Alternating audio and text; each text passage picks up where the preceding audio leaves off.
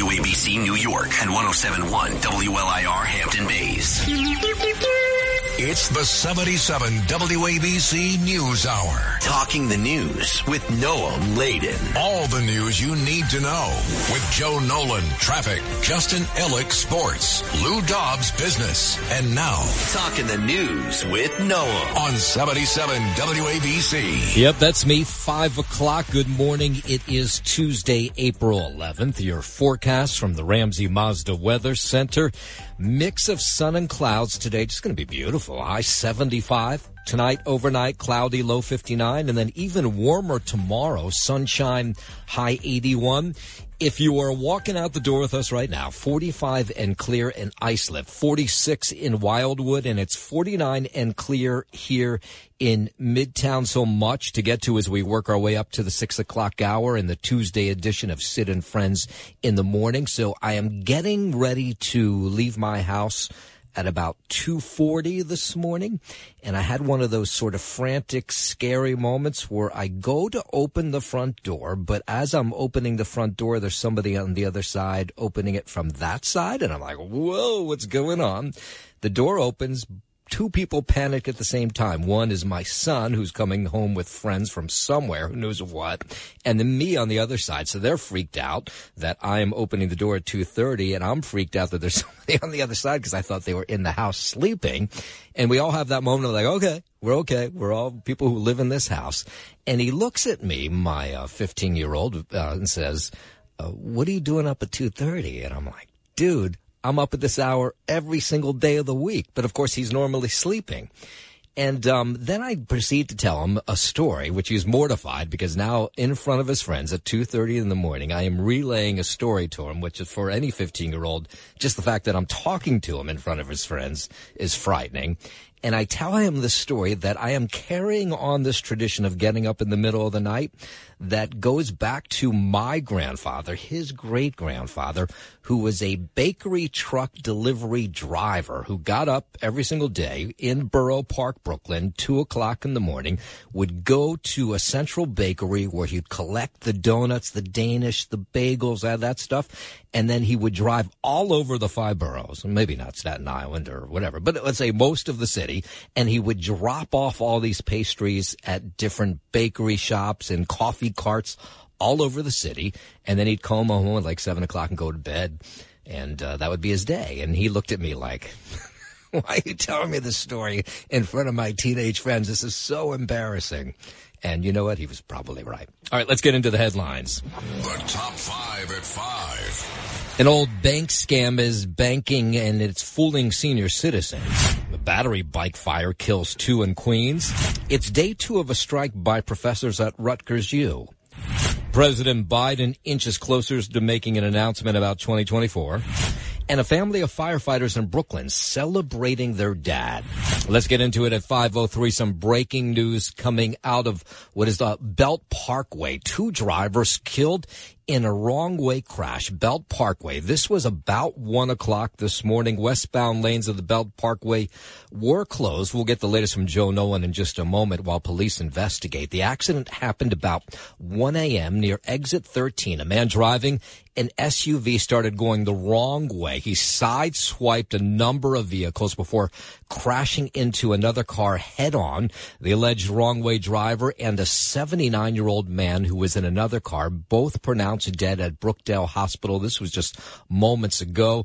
Investigators trying to determine how and why that SUV driver started traveling the wrong way, likely something drugs, alcohol. We don't know for sure, but the thought is that he was probably under the influence. Of course, as more details of that crash come into us, we will pass them on to you. NYPD cops searching for a crew of con artists that have been crisscrossing the city, targeting unsuspecting senior citizens at ATM machines. They are wanted for stealing debit cards and PIN numbers, and they've struck at least 15 times in just a matter of weeks, getting away with about $80,000. So one victim who wanted not to give his last name, his first name is Joe, spoke to WABC about what happened to him last month as he withdrew cash at his local Citibank. This is in Riverdale in the Bronx. I felt a tap on my left shoulder And it was a lady, she pointed to the floor and she said, Oh, you know, sir, you dropped some money. So I, I bent down to pick it up, and that was my mistake. There was a, a male standing, you know, next to her that I just barely noticed. And apparently, he reached around in that split second and palmed my card. Yeah, it's the old distraction ploy. So now at his bank up in Riverdale, there's a flyer saying, Hey, look at that mirror that's on the ATM. Make sure that someone behind you isn't trying to steal your numbers. That's what the thought is here, that they're peering over victims' shoulders, mostly senior citizens, getting their ATM and then somehow getting their ATM card out of their hand through distraction. Uh, Joe lost some money, but not a lot, but he's warning other seniors. I give pe- most people the benefit of the doubt, even at 73. Okay? And uh, that's the that's the aspect that sort of creeps you out that this person was completely playing on any goodwill that you might have had. Yeah, so most of the victims between 60 and 93. Uh, police releasing some pretty clear pictures of the crew that is pulling off this scam, but so far they've made no arrests. 506 now, two siblings dead after an afternoon fire in Astoria, Queen, in a blaze believed to have been sparked by a lithium ion battery. WABC's Alex Barnard joins us live with that story. Good morning, Alex. Good morning, Noam. And yes, that's right. More than 100 firefighters responded to the scene on 46th Street in Astoria just after 2 p.m. Monday afternoon. FDNY Chief of Department John Hodgens says the blaze started in the entrance hall and spread upstairs where a man lived with his five children. And if this was not a uh, e-bike fire, most likely we would have been able to uh, put this fire out without incident. But the way these fires occur, it's like an explosion of fire, and these occupants had very ch- very little chance of escaping.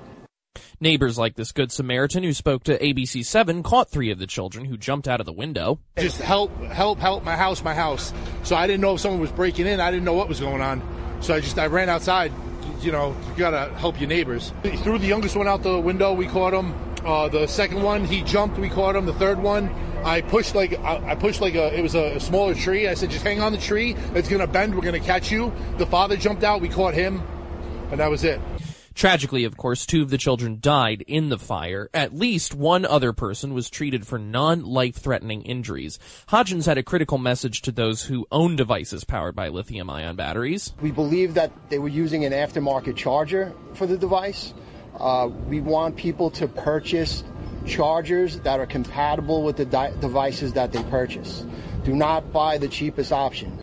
Lithium ion batteries have caused nearly 60 fires so far this year, which have resulted in five deaths. That's a crazy number, and it's all mostly about the fact that people are just trying to save a buck on the actual charger, right? That's what's going on here? It appears to be that way. Yeah, absolutely. Yeah, another horrendous story. WABC's Alex Barnard, thank you very much. WABC News Time 510. Let's jump back into what's one of the biggest stories of yesterday. Cops in Kentucky say the gunman responsible for Monday's mass shooting at a bank was an employee there. Five people dead, over a half a dozen injured after the shooting at the Old National Bank. This was downtown Louisville. Police say officers exchanging fire with this gunman who was killed at the scene. Two officers among those injured, one in critical condition.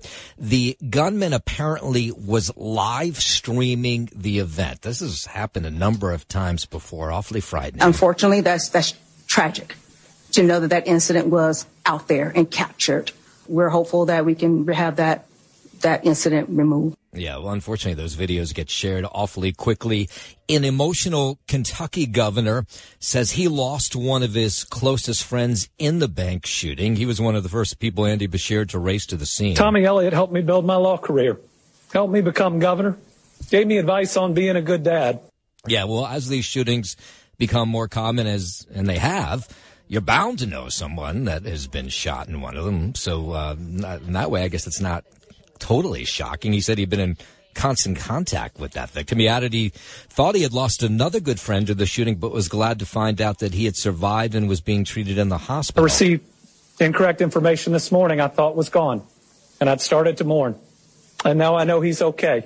Beshear now asking everyone, of course, to send their love and prayers to the families affected. I still believe that love and compassion and humanity can lead us to a better place. Yeah, I mean, we don't have a motive yet exactly yet for this uh, shooting, and we'll, we'll, you know, even if you find out the motive, will it matter? The mayor of uh, Louisville says he was a survivor of a previous workplace shooting. Whether you were physically hurt or not, I know that you're hurting too. We are here for you as well. Mayor Craig Greenberg there making the comments while speaking about the shooting. He added, he this was a targeted attack. He praised, of course, the response of police and first responders. I mean, you know, those guys were racing as the bullets were coming towards them. Let's be clear about what this was.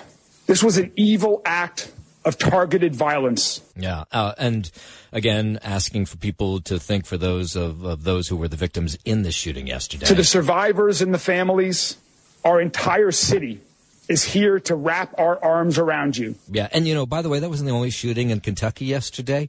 There was a separate one. One person dead, another wounded after shooting near a community college uh, there. The suspects have fled, and it's under investigation with homicide unit right now. Yeah, so uh, that on top of the same time, basically, as this bank shooting was taking place, and yet it was another workplace shooting comes after a school shooting in Nashville and uh, I've lost count of how many mass shootings we've had so far this year in the U.S. Uh, we took it to you, Pulse of the People.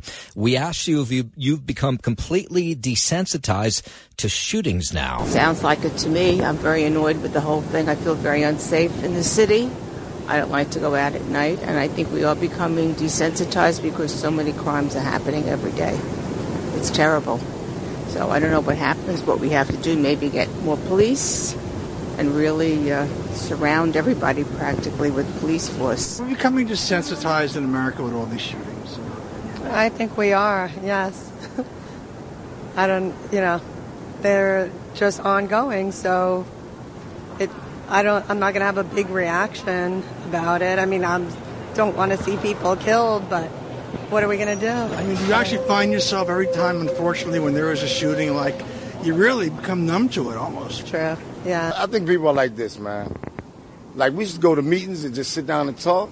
People just need to go to the park and just talk. Like, listen, man. All right, yo, this is what I'm going through. Most people, once you bottle it up, bro. See, I've been confined, so I already know. It's for some reason, I know how to deal with absorb rather than snap. It is amazing. I mean, if you think about, uh, uh, do you know anybody? I know two people, not in a mass shooting, but two people that were shot and killed. If you had told me as a kid that in my lifetime I would know somebody that was shot and killed, I never would have thought it. But two, one, a very good friend of mine from my childhood, shot as he came out of a club in Detroit. I mean, just, you know, I can't even tell how awful that was and how awful it is for all these people. But unfortunately, it's become a regular thing here in America. All right, 515. Let's head over to the 77 WABC Sports Desk where we say hello, good morning, happy Tuesday, Justin Ellick. Well, hello, good morning, Noam and Thank you. Uh, on that note, I'll go to sports here. Thank you for that. Here we go on the Diamond in Queens. The Mets got back in the win column with a series opening 5 nothing blanking of the San Diego Padres. Jeff McNeil got things going with a two run double in the third, and the Metropolitans wouldn't look back from there. And two men on for McNeil. Jeff rips one into right field for a base hit. That'll bring in Nimmo in the first run of the game. Lindor digging for third. Played off the wall by Odor. They're going to send Lindor home. The throw by Kim to the plate. Not in time. McNeil to third. It's 2 0 New York.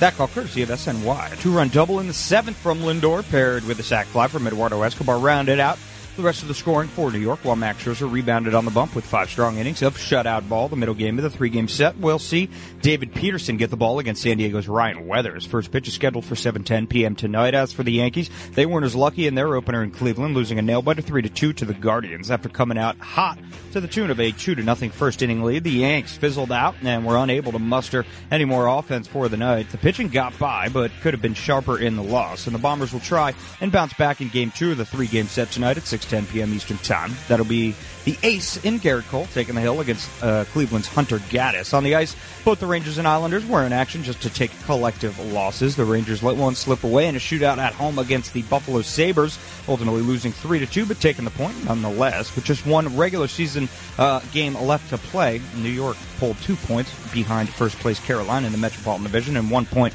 behind second place New Jersey. As for the Isles, they fell 5 to 2 to the lowly Capitals on the road in Washington. The boys came out flat, dropping this one in the first period alone after three quick Washington goals. The loss deals a significant blow to the Islanders' playoff chances, which they no longer control with one game left on their schedule and ice hockey action to look forward to tonight. The Devils getting set to welcome in the Buffalo Sabres for a 7 p.m. puck drop. Here with sports on 77 WABC, I'm Justin Eller. We're just getting started on this Tuesday morning. Before we head out at six o'clock, we'll tell you about day two of the strike at Rutgers U and what that's all about. How about 21 bucks an hour for minimum wage? We'll tell you who is pushing for that. And the battle over the abortion pill continues. We'll get to that and more, but first at 520, a check of Wall Street with Lou Dobbs. This is the 77 WABC Lou Dobbs Financial Report.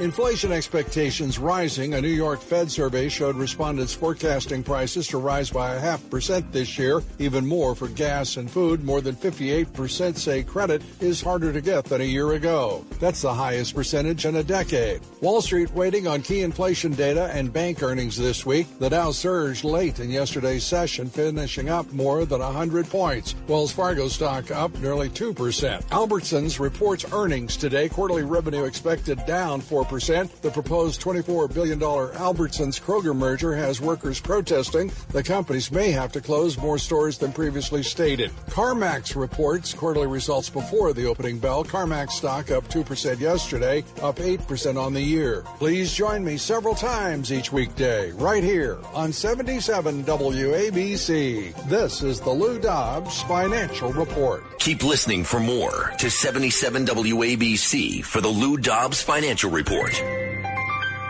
WABC News Time 520. Let's go out to New Jersey. A strike day two, three main campuses of Rutgers University. Professors walking off the job over pay and benefits for them and for graduate students. Um, Paul is a geography teacher on the New Brunswick campus of Rutgers, and he says everybody should get paid better. The concept of equal pay for equal work is absolutely vital between part-time and full-time faculty.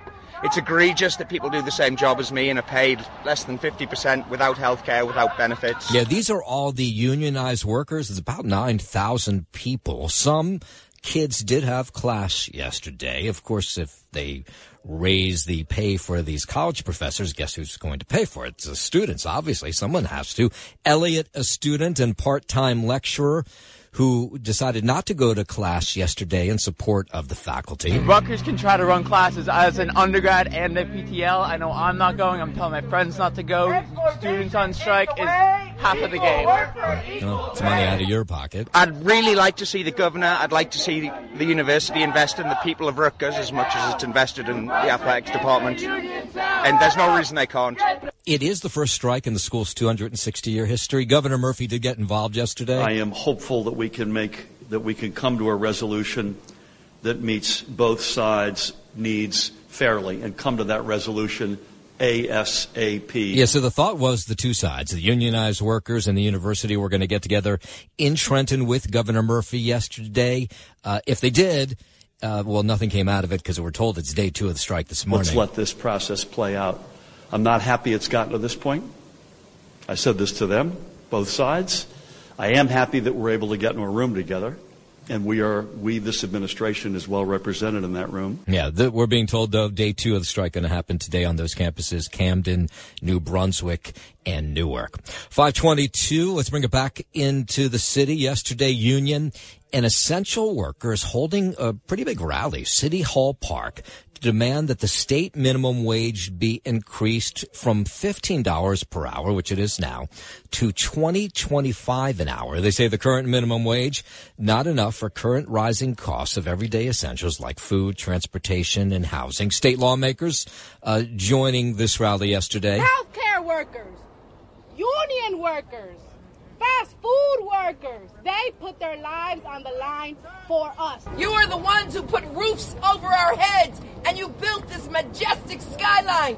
And therefore, we should pay you what you are owed. And that is 21. 25. All right, so they're looking for 2125. Uh, they're holding the rally ahead of the state budget, which hasn't been approved yet, hoping somehow they'll sneak this in there. Doubt that's going to happen. Home health care aide Harina Landi was one of the people who was at this rally yesterday. She says it's not uncommon for her to work a 90 hour work week as a health care aide and she says that she has to to provide for her family. Union representatives say about 2.9 million New Yorkers would benefit from that 21.25 minimum wage. It would provide them about 3,300 for every minimum wage worker. Every dollar that goes into the pocket of minimum wage workers goes right back into the economy. All right. Uh, workers there yesterday doubt anything's going to move on that wage, at least right now. 524. Former President Donald Trump scheduled to return here to the city on Thursday to sit for a second deposition as part of New York Attorney General Letitia James' $250 million civil fraud lawsuit. Trump previously sat for an hours long deposition back in August prior to James filing the lawsuit accusing Trump, his eldest children, and his company of fraudulently inflating the value of Trump real estate portfolio and Trump's net worth. The Attorney General's office now does have the right to depose re- uh, relevant, uh, relevant rather parties after filing of the lawsuit as part of the discovery process. So Trump is expected to sit for this new deposition on Thursday at the Attorney General's office downtown. The former president did not answer any questions in the first deposition other than affirming that he understood the ground rules and the procedures. The thought is it may be the same a little bit later today. Out to New Jersey, Lakewood, New Jersey, a large inflatable bounce house blew over injured several people. This was yesterday afternoon. Multiple large blow up rides and bounce houses were set up for a carnival in a parking lot. One of those large rides was blown over by some serious wind. We didn't have that where I was, but apparently in Lakewood they did. It injured three people. One pregnant woman with uh, pain in her stomach. Two other adults with head injuries taken to Jersey Shore Medical Center for treatment. Thankfully, they're going to be okay. It seems like maybe these bounce houses were not tethered in a way that they should have been.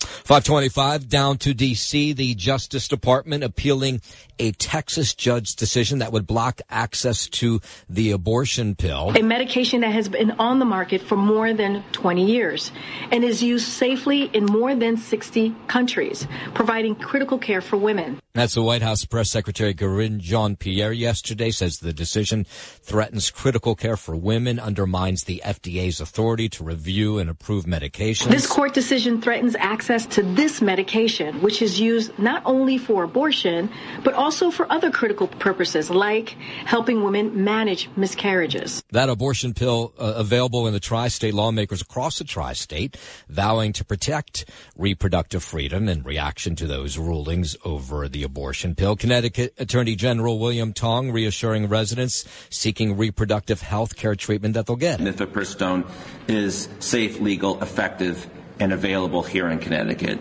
And as far as we're concerned, it's going to stay that way. Governor Ned Lamont having a tough time actually pronouncing the name of the pill, but was clear that he understands what it means for people to have access to it. I'm going to call it the Liberty Pill. It's about reproductive freedom. It's about reproductive choice. It's about making sure you determine when you want to stop, start a family, not some bureaucrat, not some judge does that. We are just getting started on this Tuesday morning. So much more to get to as we work our way up to the six o'clock hour and Sid and Friends in the morning. We'll tell you more about this man who stabbed an imam during a prayer service at a mosque in Paterson. Got some more details. The Hate Crimes Task Force also investigating after someone hurled a piece of concrete through a woman's window in the Bronx. We're getting more indication this morning that President Biden is serious about that run in 2024 for the White House. But are his advisors keeping him away from reporters' questions? We'll get into that before the morning is out. And an interesting move on the part of New Jersey. They now say some public sector jobs in the Garden State will no longer require a college degree. I think Talk Radio 77 WABC. Talking the news with Noam on 77 WABC. This is the 77 WABC News Hour with Noam Laden. Yep, that's me. Good morning. It is Tuesday, April 11th. Your forecast from the Ramsey Mazda Weather Center. Mix of sun and clouds today. Just a beautiful day on the way. High 75. Tonight, overnight, cloudy, low 59. And then if you like today, you'll love tomorrow. Mostly sunny, even warmer high 81. If you're walking out the door with us right now, so happy you are. 45 and clear in Islip, 46 in Wildwood, and 48 and clear right here in Midtown. As we came on the air at 5 o'clock this morning, we told you about a violent wrong way crash. We have some more details. Two drivers killed in this wrong way crash on the Belt Parkway happened about 1 a.m. near exit 13. A man driving an SUV, we don't know why, started going the wrong way. He sidewiped just apparently a slew of vehicles before he crashed head on into another vehicle. The wrong way driver and a 79 year old man who was in the other car, both pronounced dead at Brookdale Hospital. That was a short time ago. Investigators still trying to determine how and why the SUV driver started traveling the wrong way on the Belt Parkway. The thought is, won't be a shock, is that he may have been under the influence. WABC News Time 533. Let's go out to New Jersey. The man accused of stabbing an imam during a prayer service in a mosque Sunday, pleading not guilty to multiple charges yesterday, including attempted murder. 32 year old Sharif Zorba appearing before a judge virtually from jail spoke through an interpreter. He entered that plea of not guilty following an incident which he allegedly stabbed the imam during a prayer service at the Omar Mosque, which is on Getty Avenue, downtown Paterson. Thankfully, the 65 year old victim is in stable condition and expected to recovering uh, follow that attack. Police unsure at this motive what the motive was. They have no idea. It is a very thorough investigation is going on. No stone will be left unturned. Yeah, so local federal officials are involved. Uh, uniformed and plainclothes police patrols have been stepped up outside that mosque and other mosques around the city, even though they think this is an isolated case. The uh, leader of the Omar Mosque on Getty Avenue is telling worshippers not to worry, that they should continue coming for prayer, that they will be protected. There's a lot of work to be done by all of us. I think uh, in terms of government, uh, local government, uh, us as a community, we all have to remain vigilant. We all have to understand that there is, um, there is uh, th- things like this do happen. You can see video of that attack, attack at WABCRadio.com because of, like many places of worship around the tri-state and around the country for that matter, there are cameras inside to, just for this reason. Uh, and unfortunately, you can see just, uh, well, the fortunate part is you can see people raced to this imam's aid after he was stabbed, but just sort of a wild scene. Sharif Zorba remains behind bars this morning, due back in court for another hearing on Thursday. Let's go up to the uh, Bronx. The NYPD's hate crimes task force investigating after someone hurled just a huge piece of concrete through a Jewish woman's apartment window. Rochelle, she doesn't want to give her last name. She says her front window now has a wood covering on it. She says she believes a man threw the huge slab of concrete through the window because she had an Israeli flag in the window. She spoke to CBS. I noticed a young man crossing from the corner of my eye, holding something in the back. I actually just froze for a split second and stood there because there were shards of glass on my sweatshirt. Yeah, so uh, NYPD data shows hate crimes are down in 2023 in New York, so that's good. But last month, anti Semitic hate crimes spiked some 50% when compared to last year the same time. Rochelle says she's sharing her story as a warning, but not to instill fear in others who want to do things like hang up an Israeli flag in their window. Be more of who you are and not be ashamed of who you are. Yeah, and Rochelle says that flag's not going anywhere. 536. President Biden working to understand how a trove of apparent U.S. intelligence documents on Russia's war in Ukraine leaked online. Oops. He was uh, first briefed late last week when we all got word that uh, there were some documents out there, uh, and he has stayed briefed and in contact with national security officials. Yes, so it's National Security Council spokesman John Kirby there says the Justice Department investigating the matter. He says it does not appear that some of the information posted online had been altered. The leaked documents include details on U.S. aid to Ukraine and Kiev's military activities. It's a big deal. The Department of Defense has referred this to the Department of Justice for a criminal investigation, and, but I'm not aware that they've come to any conclusions at this point about where they're coming from. Yeah, the question is, of course, how did they get hold of these sensitive documents? Some that, of course, are awfully important to Ukraine and their strategy to fight off the Russians. In some cases, uh, the information posted online had been altered from what we think would be the original source. WABC News Time 539. Let's go down to DC. President Biden telling America's most famous weatherman yesterday that he forecasts a 2024 reelection campaign, but a launch date apparently is not on the radar yet. Al Roker was at the White House yesterday for the annual Easter egg roll, and he got a moment with the president and First Lady Jill Biden. So, of course, one of the questions he was going to ask is, have you made a decision about 2024? Are you saying that, uh, that you would be uh, taking part in uh, our upcoming election in 2024? Well, I'll either, I'll either be rolling an egg or you know, being the, the you know the guy who's pushing them out. Come on, help a, help a brother out. Make no, some news no, for no, me. no. I, well, I, I plan on running out, but we're not prepared to announce it yet. Yeah, wait.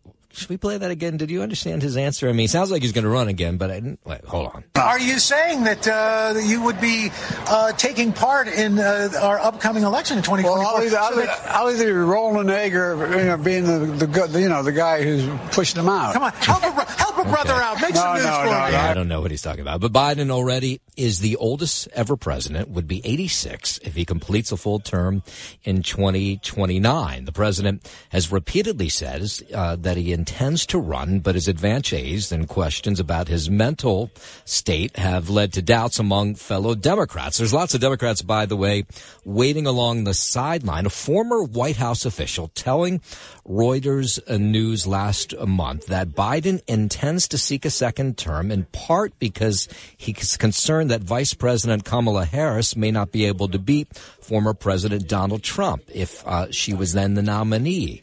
So apparently the thought is he's going to run. But some of the people waiting on the sideline, if he decides not to run, Governor Gavin Newsom, uh, you got uh, Amy Klobuchar, Pete Buttigieg, uh, even New Jersey Governor Phil Murphy, who's definitely made some moves recently that he shows he's thinking about a White House run. And the other question people are asking the press in particular down at the White House is, is the White House trying to protect the president from the media by stopping him from answering questions? They have not made him as accessible as he once was to that Q&A after press conferences. Here's Press Secretary Karine Jean-Pierre trying to fend off these questions saying, "Hey, why don't you let President Biden answer questions?" I hear you. I hear you on the press conference, on a formal press press conference. We get this probably every couple of months when you guys ask us about a formal press conference. I don't have anything to share with all of you at this time, uh, and uh, and I'll just I'll just leave it there. you had to see the reporters in the White House as she answered that question. I mean, collectively across the board, there seemed to be an eye roll that, hey, you need to give us access to the president, especially if he's planning on making another run in 2024. All right, 542. Let's bring it back to New Jersey. Interesting idea from Governor Murphy, who may be one of the people who, who runs for the White House if Biden opts out, which I doubt, uh, doubts, uh, doubtful that he will. Some public sector jobs in New Jersey will no longer require applicants to have college degrees. We are tearing down the so-called paper ceiling. Yeah, so Governor Murphy signing an executive order that prioritizes previous work experience and practical skills above a college degree. It's become really unaffordable for a lot of Americans. Plus, there's still too many positions that need to be filled and not enough applicants. So Murphy calling the move a central principle of what he calls his next New Jersey. So the executive order opens up thousands of state jobs to potential applicants. These are usually pretty good jobs that pay well and have excellent benefits, and you won't need a college degree to get those gigs. Every New Jersey should have the ability to have a good job with growth opportunity and the ability to secure their place in the middle class, regardless of whether or not they have a college degree. Yeah, uh, life skills will count for a whole lot as they always have. But that whole idea that you've been thrown out of these uh, competitions for a job because you don't have a college degree, you'll be gone from you know the right positions in uh, Trenton and other places, government jobs across the state. It is past time that we stop looking at a college degree as the only arbiter of success and look at the entire person. Yeah, and while we're talking about Governor Murphy, he's for sure making moves that indicate he's thinking about a White House run if for some reason Joe Biden decides not to run. Yesterday he was calling Russian President Vladimir Putin a pig for jailing an American journalist from New Jersey. Murphy says he's been talking with family and friends of Evan Gershkovich, a journalist for the Wall Street Journal, who's been detained in Russia for, well, it's almost two weeks now. I know the President, I know the Secretary of State are taking this deadly seriously at the highest levels of their relative or respective rather institutions. Yeah, I mean, of course, he has nothing to do with the pro- uh, process, Governor Murphy, because he's in New Jersey, but he's inserting himself into this story. Gershkovich is charged in Russia with espionage. Murphy asking that everyone pray for Gershkovich's safe return. Putin is a pig. This is yet another example of that. Yeah. All right. So, of course, we're all praying for his return. The White House says it's trying to make moves to get him out of Russia. So far, he's still stuck there. The Russians saying that he was a spy for America. And that's why they're going to keep him in jail behind bars until, well, I guess there's some sort of offer of a trade, something like that. We'll have to see. But the White House says they're working on it. All right, 545. Let's head over to the 77 WABC sports desk. And here's Justin Eller. Thanks, Noam. We start on the down here in Queens. The Mets got back uh, in the win column with a series opening 5 0 blanking of the San Diego Padres. Jeff McNeil got things going with a two run double in the third, and the Metropolitans, they wouldn't look back from there. And two men on for McNeil. And Jeff rips one into right field for a base hit. That'll bring in Nimmo in the first run of the game. Lindor digging for third. Played off the wall by Odor. They're going to send Lindor home. The throw by Kim New York. That call courtesy of SNY. Two run double in the seventh from Lindor, paired with a sac fly from Eduardo Escobar, rounded out the rest of the scoring for New York, while Max Scherzer rebounded on the bump with five strong strong innings of shutout ball, I should say. Middle game of the three game set, we'll see David Peterson get the ball against San Diego's Ryan Weathers. First pitch is scheduled for 7:10 p.m. tonight. As for the Yankees, they weren't as lucky in their opener in Cleveland, losing a nail biter three to two to the Guardians after coming out hot to the tune of a two to nothing first inning lead. The Yanks fizzled out and were unable to muster any more offense for the night. The pitching got by, but could have been sharper in the loss, and the Bombers will try and bounce back in game two of the three game set tonight at 6:10 p.m. Eastern Time. That'll be the ace in Gerrit Cole taking the hill against Cleveland's Hunter Gaddis on the ice. Both the Rangers and Islanders were in action just to take collective losses. The Rangers let one slip away in a shootout at home against the Buffalo Sabres, ultimately losing three to two, but taking the point nonetheless. With just one regular season game left to play, New York pulled two points behind first place Carolina in the Metropolitan Division and one point behind second place New Jersey. As for the Isles, they fell five to two to the lowly Capitals on the road in Washington. The boys came out flat, dropping this one in the first uh, period alone after three quick Washington goals. The loss deals a significant blow to the Islanders' playoff chances, which they no longer control with one game left to play. And looking ahead to action tonight, you got two NBA play uh, play-in games to look forward to, I should say. You got the Hawks uh, at the Heat. That's uh, a 7:30 p.m. tip-off tonight, and you got the Timberwolves at the Lakers. That's a 10 p.m. tip-off. That's a West Coast game.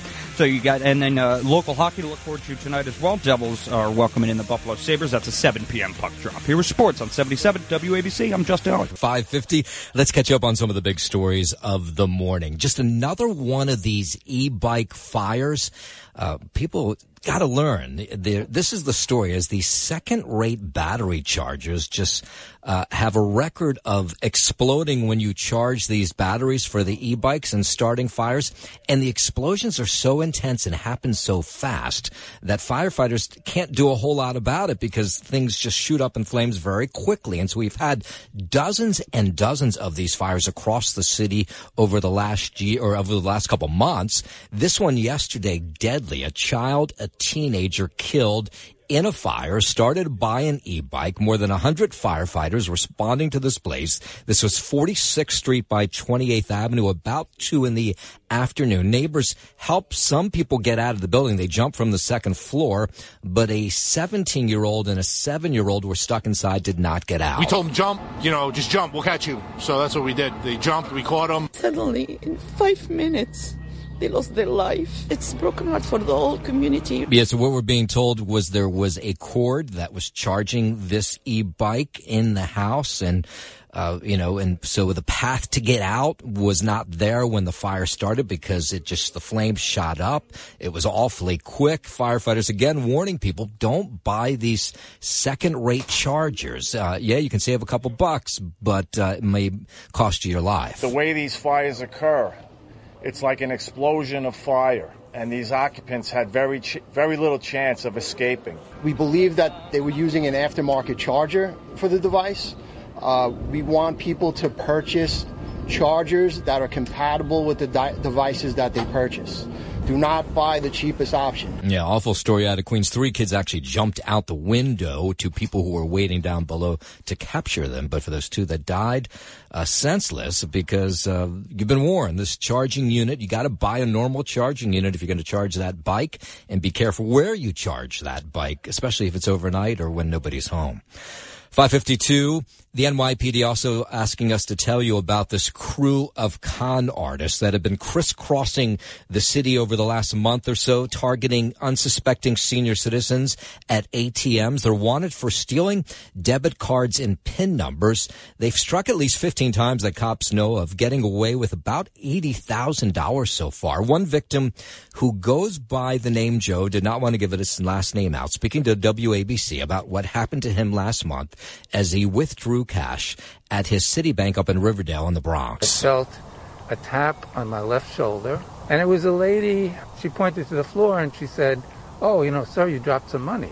So I, I bent down to pick it up, and that was my mistake. There was a, a male standing, you know, next to her that I just barely noticed. And apparently, he reached around in that split second and palmed my card. Yeah, so now the warnings going up in banks across the city. Uh, the obvious, you know, that little tiny mirror they have in the ATM. You should always look at that, make sure that nobody's uh, doing anything behind you they shouldn't be doing. Because what's happening here is these creeps are bending over, especially senior citizens, and looking at the PIN number, and then somehow getting them to hand over their ATM card and then withdrawing cash.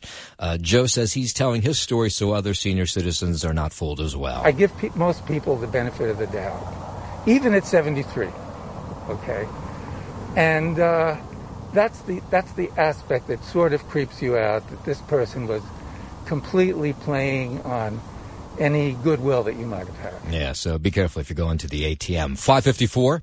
This is just an awfully odd story. The Dalai Lama apologizing after video emerged of him kissing a young boy on the lips and asking him to suck his tongue. Oh, God. And suck my tongue.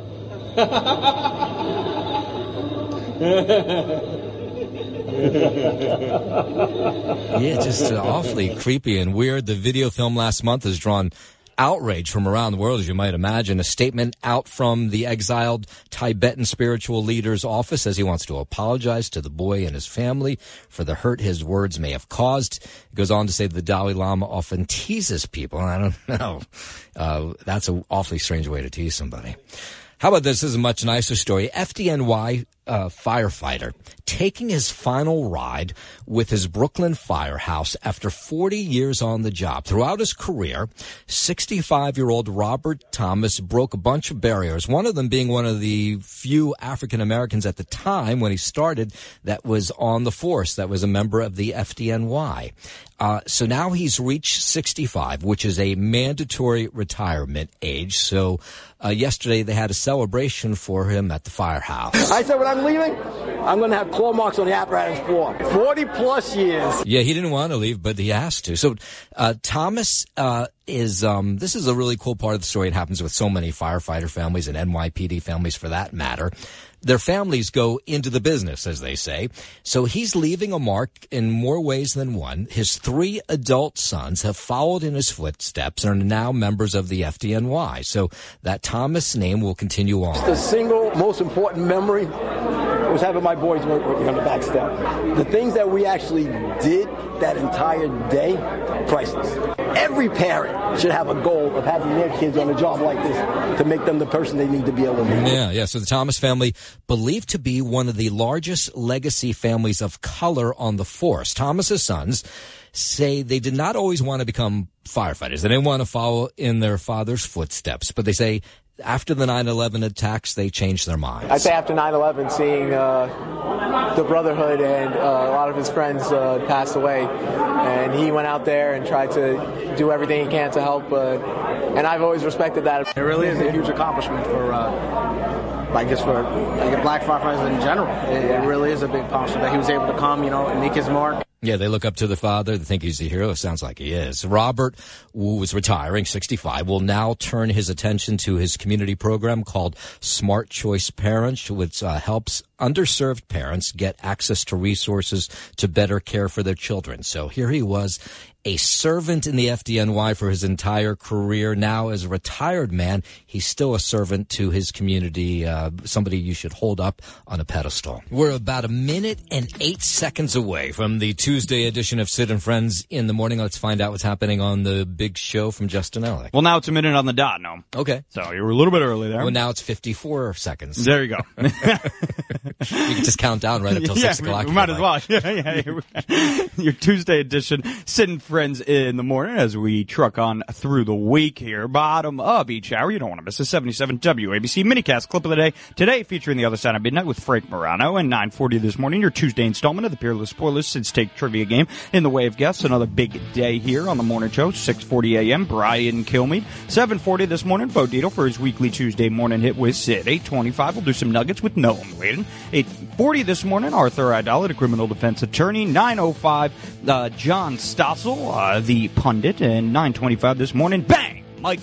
Breen will be uh, stopping by the program now. Okay. All right. Sounds like a great show. We're out of here on this Tuesday morning. Do it all over again tomorrow at 5 a.m.